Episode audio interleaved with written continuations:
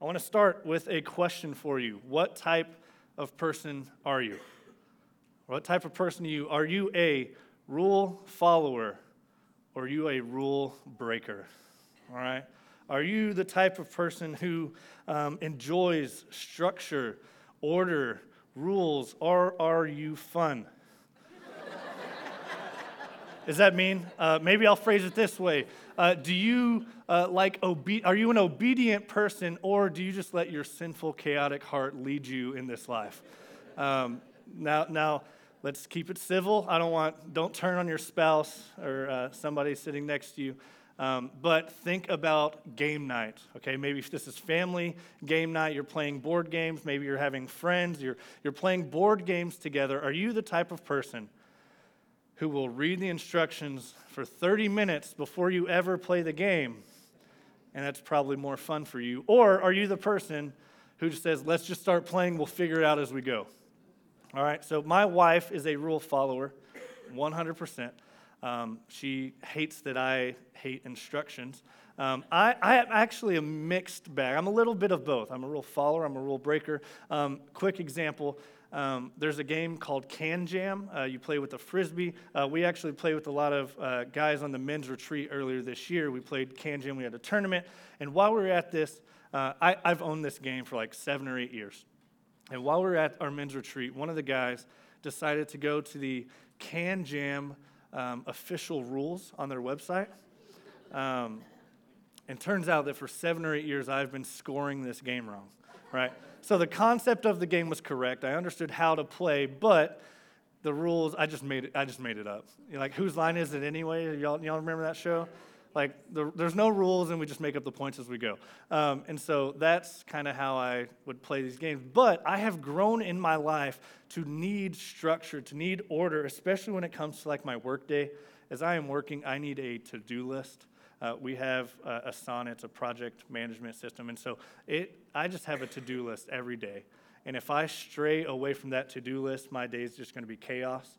Um, and so I just focus on what's in front of me. I check off one thing at a time. It helps me focus, it helps me get things done. And as that to do list gets smaller and smaller and smaller, I start to feel better and better and better. Right? I get a sense of pride. I get a sense of accomplishment that I took care of business today because everything on my list was checked off. And I took care of what I needed to. So, why am I talking about this? Um, well, today we have this uh, discourse, this scenario with the uh, Pharisees and Jesus. Okay, and so the Pharisees, uh, if we're just going to do a recap, as we've been looking at Mark, we've heard of the Pharisees already a few times. Uh, the Pharisees are a religious group, and their main goal was to uh, obey and follow the laws of God right? That was, that was what they wanted to do. Um, and as we have talked about, as Alex talked about a few weeks ago, we have the law of God, right? God gave the Ten Commandments. He said, Don't do this, do, do this. And then the Pharisees said, We don't want to get close to breaking those laws, so we're going to build a bunch of laws around that. Right? And so they created their own set of laws, their own rules, their own boundaries for living their life. And what they decided to do was to put that on everybody else that they wanted everybody else to follow the rules that they put in place. They didn't actually care about the rules that God put in place. And so their laws that they created were, it was a long list. It was unrealistic. It was restrictive for people. It was difficult to uphold, and the Pharisees took pride in the fact that they upheld their laws. They took pride in the fact that they were able to accomplish the things that they had on that to do or not to do list. And so, on the other hand, we have Jesus. And before you yell at me, um, I am not saying that Jesus is a rule breaker. It's not what I'm doing. I'm not giving all you rule breakers out there a free pass. There is nobody in the history of the world who has broken less rules than Jesus. We know that Jesus is perfect. We know that Jesus was completely obedient to the will of the Father. He completely obeyed every single law of the Father. And so, while he never broke any rules of the Father, he broke a lot of rules of the Pharisees that they had put in place, which were restrictive and difficult, as I talked about. And so, these Pharisees did not like the way that Jesus was living. They were not okay with the way that he went about his ministry. And so, this is not the first time we've seen this in the book of Mark as we've been going through it. Right, we have seen that the it, just in chapter 2 alone, we have seen that the Pharisees got upset at Jesus because he claimed to be able to forgive sins. Right? They got mad at Jesus because he hung out with tax collectors and sinners. They got upset with Jesus because his disciples were not fasting as they thought they should be fasting. And then today, what we see, the topic in question is the Sabbath. Right? And so before we jump into Mark chapter 2, um, we're going to be in verse 23 today, and we're going to work our way into chapter 3, verse 6. So if you want to go ahead and turn there on your Bibles or, or flip there on your phones. Um, but before we get there, I just want to talk about what is the Sabbath, right? What is this Sabbath that maybe you've heard about it a lot? You've grown up in church, you've been around church, maybe you have no idea what this is, but the Sabbath was the seventh day of the Jewish week. So at Friday at sundown, all the way to Saturday at sundown, that was their seventh day. And what they were to do, based on the Ten Commandments that God had given them, is they were to remember the Sabbath day to keep it holy.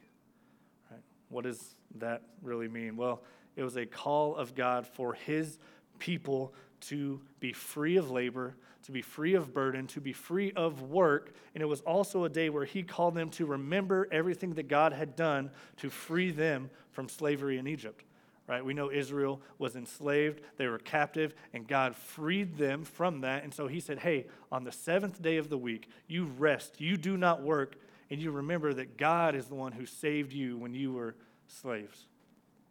And so the, there's actually two Hebrew words that kind of go into this Sabbath idea. The first one is Shabbat. You can kind of see how we got from Shabbat to Sabbath in English. Um, Shabbat means to cease or to quit. So stop whatever you're doing. Shabbat, quit. And then there's a second word, which is nuach, and I don't know if I'm pronouncing that right, but that means to dwell or to abide. Right? And so there's this idea of rest. The Sabbath means rest, it is a day of rest. We rest from our work, but we also rest, we abide in God. And so we see that God did this, right? God created the world in six days, and on the seventh day, he rested. He ceased his work. But he also, what we see just a few verses later in Genesis chapter 2, is that uh, with Adam, he rested Adam in the garden and was with him in the garden. He abided with Adam. Right? And so there's this idea that when we Sabbath, when we rest, we are not only resting from something, but we are resting in God. And so um, the Sabbath, it's obviously an important thing, right? God put in the Ten Commandments.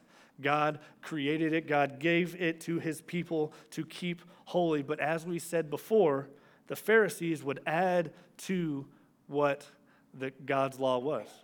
Right? And so for the Pharisees, what was the Sabbath? Well, it was all that stuff that we just talked about, and then it was 39 additional rules that they added on to it. Right? So God told his people not to work. He said, Do not plow your land, do not start a fire, do not um, carry a burden.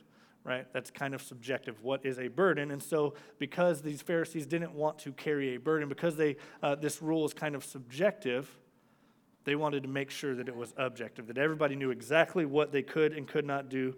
And so, the Jewish rabbis added 39 rules, and I just want to list a few. The first one no cooking. Second one, no washing or cleaning half of you are like, I love the Sabbath. Let's do it. Let's keep the Sabbath. It's holy. All right, let's do it. Well, then we get a little weird. You are not allowed to tie or untie any knots. All right, so if you have a friend, he like pulls a prank on you and ties your shoe knots together, you're just, you got to hop around all day. You can't walk more than 1,999 paces. That's about a mile or so. Can't walk more than that. You are not allowed to carry anything um, that is of a substantial weight. I don't know what that, like, does a gallon of milk count? I don't know. Uh, a baby, you just got to leave your baby there for a day. You're not allowed to harvest or reap your crops. You cannot administer health care unless it is fatal.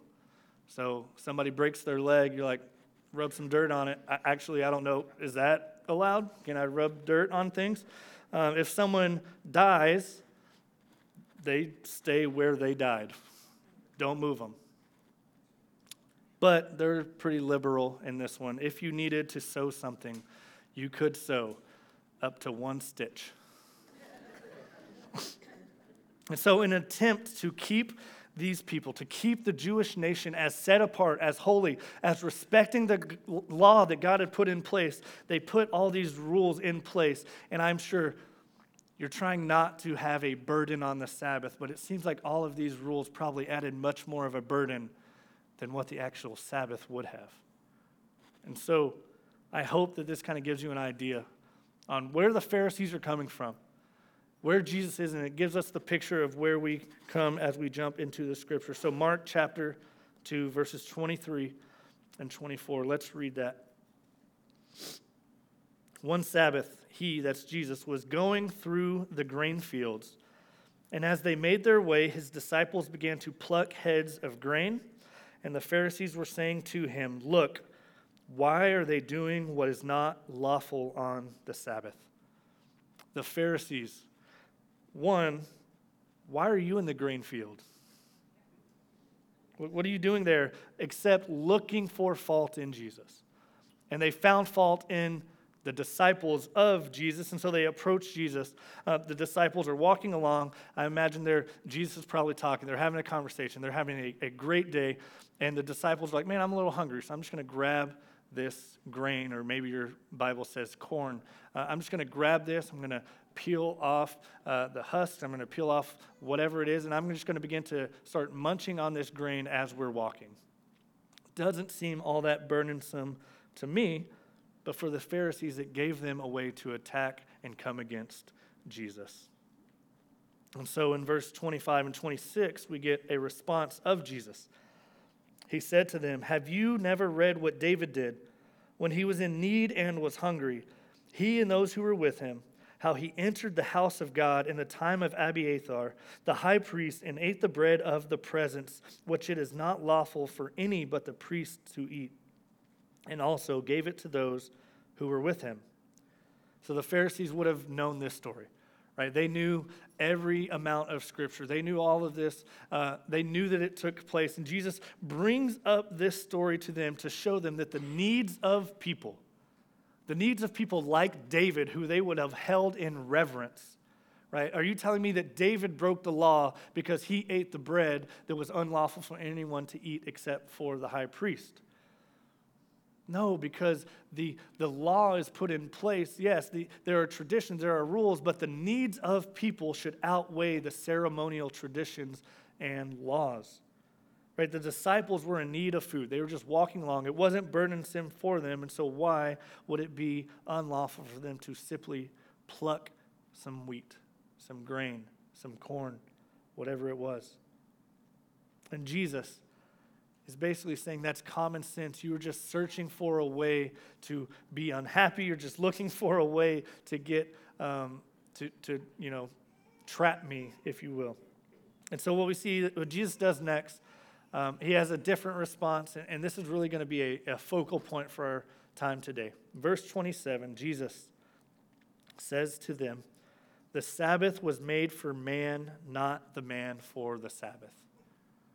The Sabbath was given. The Sabbath was instituted for men. Men were not made to uphold the laws and the restrictions of the Sabbath. God didn't design the Sabbath to, to be a burden. God did not design the Sabbath um, as just a rule to follow without a reason and without a purpose. Remember, God put this law in place so that people could rest in Him, so they could rest from their work. It is a gift that God gave His people is a gift to say that, you know what, focus on me because I am ultimately in control, not you. So you can take a break from your work. You can take a break from your toiling and your striving, and you can rest in me. I saved you from Egypt, and I am going to be the one who saves you every single day of your life. So take this day as a gift.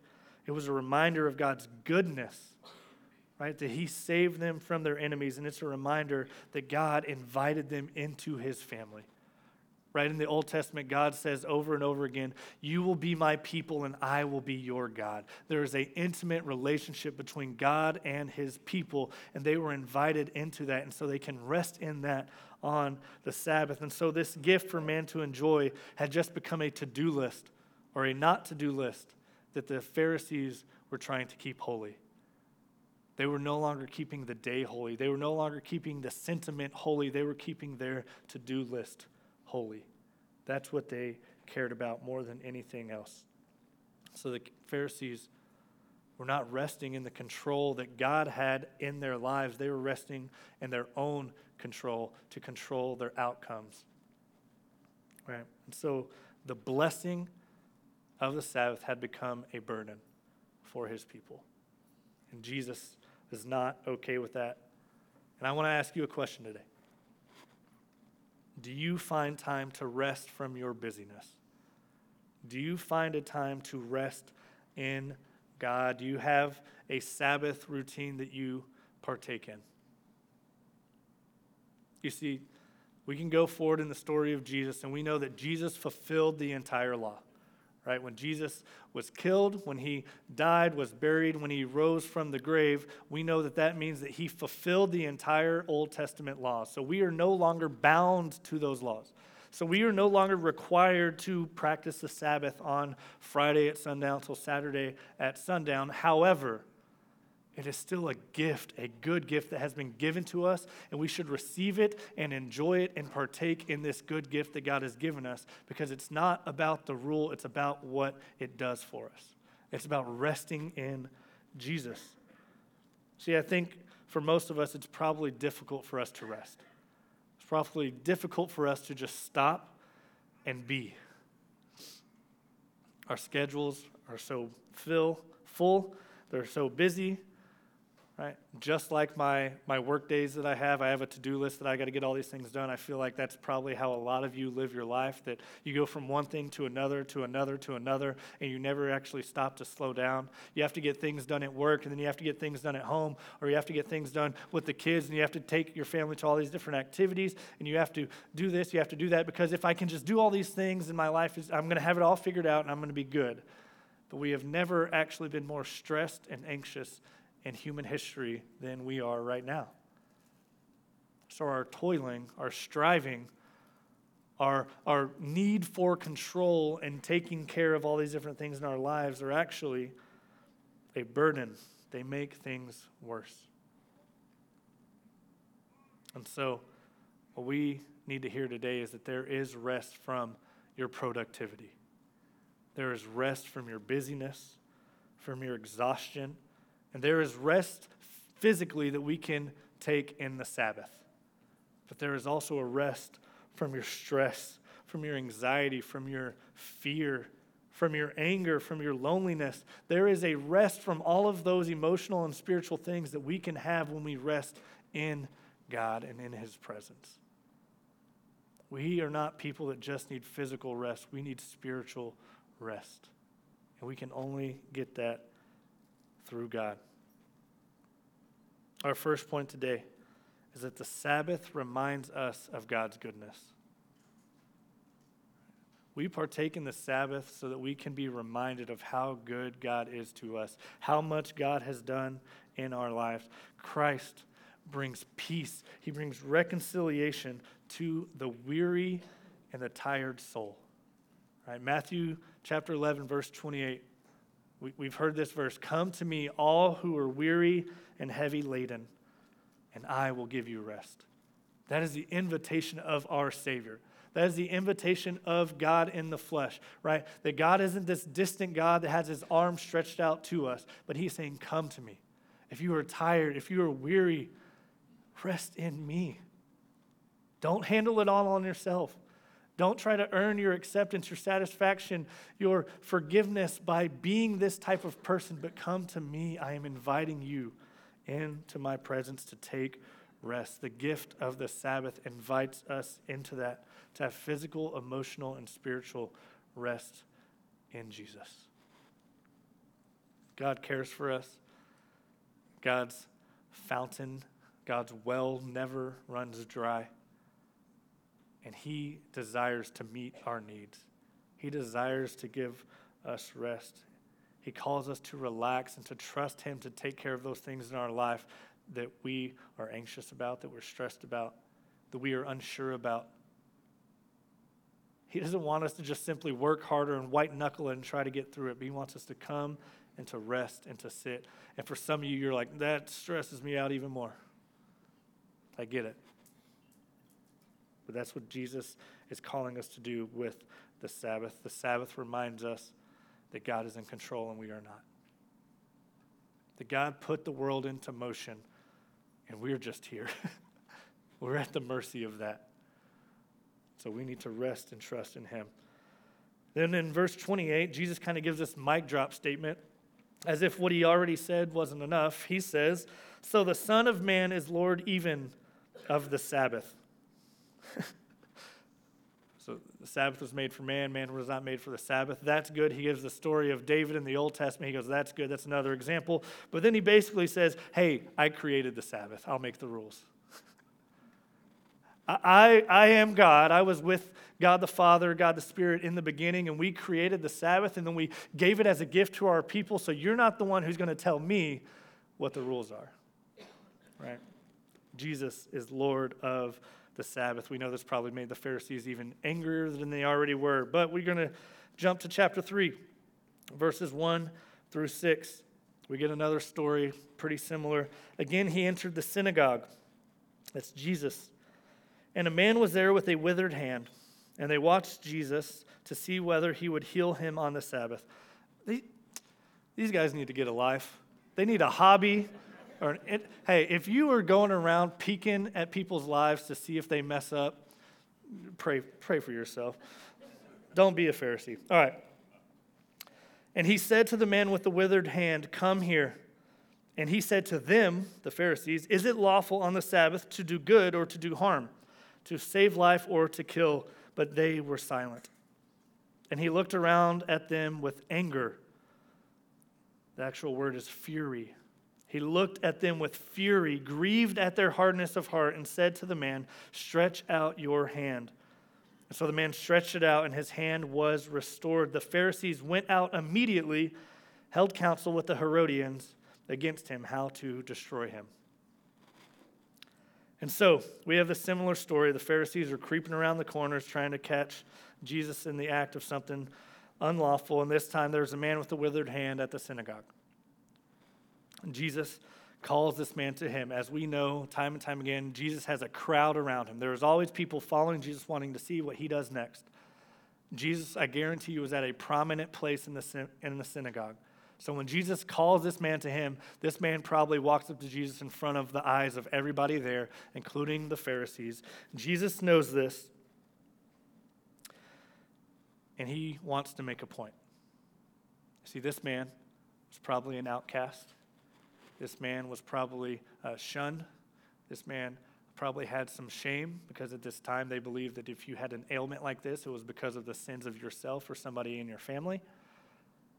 He guarantee you he didn't have work that he could do. He couldn't do any labor with a lame hand. And Jesus calls him in front of everybody. And what does Jesus do? He asks the Pharisees, Is it better for me to do good or to do bad? Is it better for me to bring life or to kill on the Sabbath day? They know the answer. They remain silent. So, what does Jesus do? He heals the man. Again, Jesus makes the point very clear that people take priority over these rules and restrictions that you have put in place. If your rules are put in place and they don't take care of the needs of people, then they shouldn't be there. Jesus heals this man. This man, for the first time, is invited into something good. He's invited into the goodness of God. He's invited into uh, having value, having acceptance, that he can have true rest in knowing that Jesus accepted him as he was, that Jesus healed him. Jesus offered this man a new life. He offered this man a future that he could not have with that withered hand. Right? He offered life, and what did the Pharisees offer? They offer death, they offer evil. How do they respond? Right? These, these were rabbis, they were teachers of the law. They taught people about the God who had redeemed them and had saved them from Egypt. right? They, they te- teach about God. They are the representatives of God in this time. The merciful, holy, loving God, they are his representatives. How do they respond when they see this? They respond with hard hearts, seeking to destroy, seeking to kill Jesus. They don't respond with celebration. They don't respond with mercy for this man. They don't respond with amazement and compassion at what Jesus had just done. They respond with hard hearts. This man was just healed, his whole life was made new. See, the Pharisees had a knowledge. They had a knowledge that was far greater than anyone else at this time, but they entirely missed the message of God. They entirely missed the message of what the law of God was meant to do. Our second point today is the Sabbath reminds us to extend God's goodness. It reminds us that we need to extend that same goodness of God. Tim Keller has a quote where he says, The law of God is a way of showing you how to love God and others instead of being absorbed in yourself. the Pharisees got caught up in the practice of the law and forgot about the meaning of it. They forgot about what God was calling them to do. You see, the law of God, if we can sum it up, is to love God and to love people. That's the law of God. Jesus says it in the New Testament. so, when we when we practice the Sabbath, what do we do? We are reminded of God's goodness. We're reminded of what He has done in our lives. And as recipients of that goodness, as recipients of His mercy and reconciliation, His grace, we are to extend that to other people in this world. We are not to sit on our wealth of knowledge, right? This is a fundamental truth of Christianity that we love because He first loved us. Right? We take that love to the world. And so I have a question for you. Hope this gets uncomfortable. Does our church look more like Pharisees or like Jesus? Do you look more like a Pharisee or do you look more like Jesus? Are you going to the sinner? Are you going and extending mercy and grace? Or are you sitting on your rules? Are you sitting on your own accomplishments? Are you sitting on the way that you live your life thinking that you are better than others. Because here's the truth I believe that every single person in here has a little bit of Pharisee in them. Every single one. And we must be careful not to be self righteous, not to be prideful, not to be uh, legalistic, because that's exactly how the world thinks that we are. True? So let us look inward real quick. Uh, tell me if this statement sounds like, actually, don't tell me. But just think to yourself does this statement sound like me? When a scripture or a sermon talks about sin, do I typically think of others instead of myself? When you read scripture, do you think, man, I wish this person read this? Do you think, man, I wish my husband would read this scripture? Do you text it to him? Like, it's not from me, it's from Jesus. When you have a conflict with others, could it be resolved if they just change something in their lives? Could a f- conflict just be figured out if they changed a thing here or there? Or are you looking at yourself thinking, man, I need to show more grace? I need to change some things about me. This last one, um, and this is the hardest one for me. I would be surprised if certain sinners could ever come to faith in Jesus.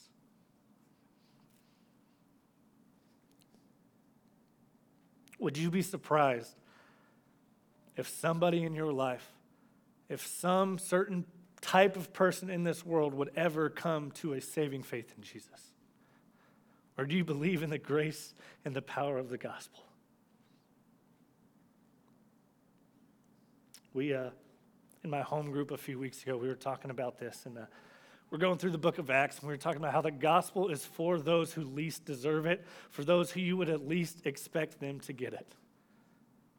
So, why do we as Christians write off people because they're sinful, because they live like hell, because they don't know Jesus? They need Jesus. That's why they're living like that. You don't live good so that you can get Jesus. You need Jesus because you don't have him and you live like hell. And we, as the church, are going to make ourselves useless if we don't extend God's goodness and God's truth to this world. What is the point of the church if we aren't doing what we were called to do? So the Pharisees, what did they do? They held on tight to the rules that they had. These rules that were meant to honor God with their life, they held on tight to those. And, but how are they remembered now?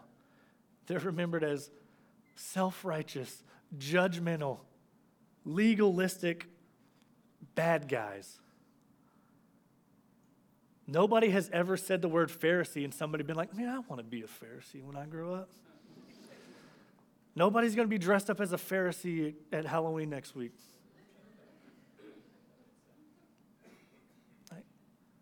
We, we know that these Pharisees are not good, but sometimes we can turn into Pharisees. We can sit on our truth of what we know, of what God has called us to do, and we can judge everybody out there because they're not living the way that they should be living.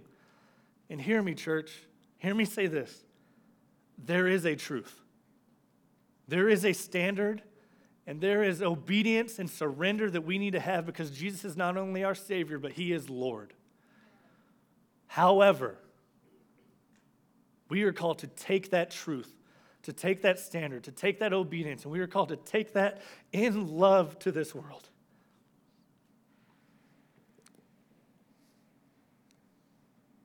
Because we want to see lives transformed. We want to see just like Jesus did with this man with the withered hand. We want to see different futures going forward. It doesn't matter about the past. We are called to see reconciliation. We are called to be um, ambassadors of reconciliation to see repentance, to see lives made new, to see people living in sin begin to live in forgiveness, to see people living in bondage, living in freedom for the first time. That's what we are called to do. We are called to be the hands and feet of Jesus. And we carry a message of grace, not condemnation. And so, the singular difference between the message of the Pharisees and the message of Jesus is this the message of the Pharisees was that you live your life this way and, you, and God will show you mercy. You live your life this way, and you will have um, reconciliation with God. You can have a right relationship with God if you live this way. And what Jesus is saying is, I don't care how you live, you are welcome with me.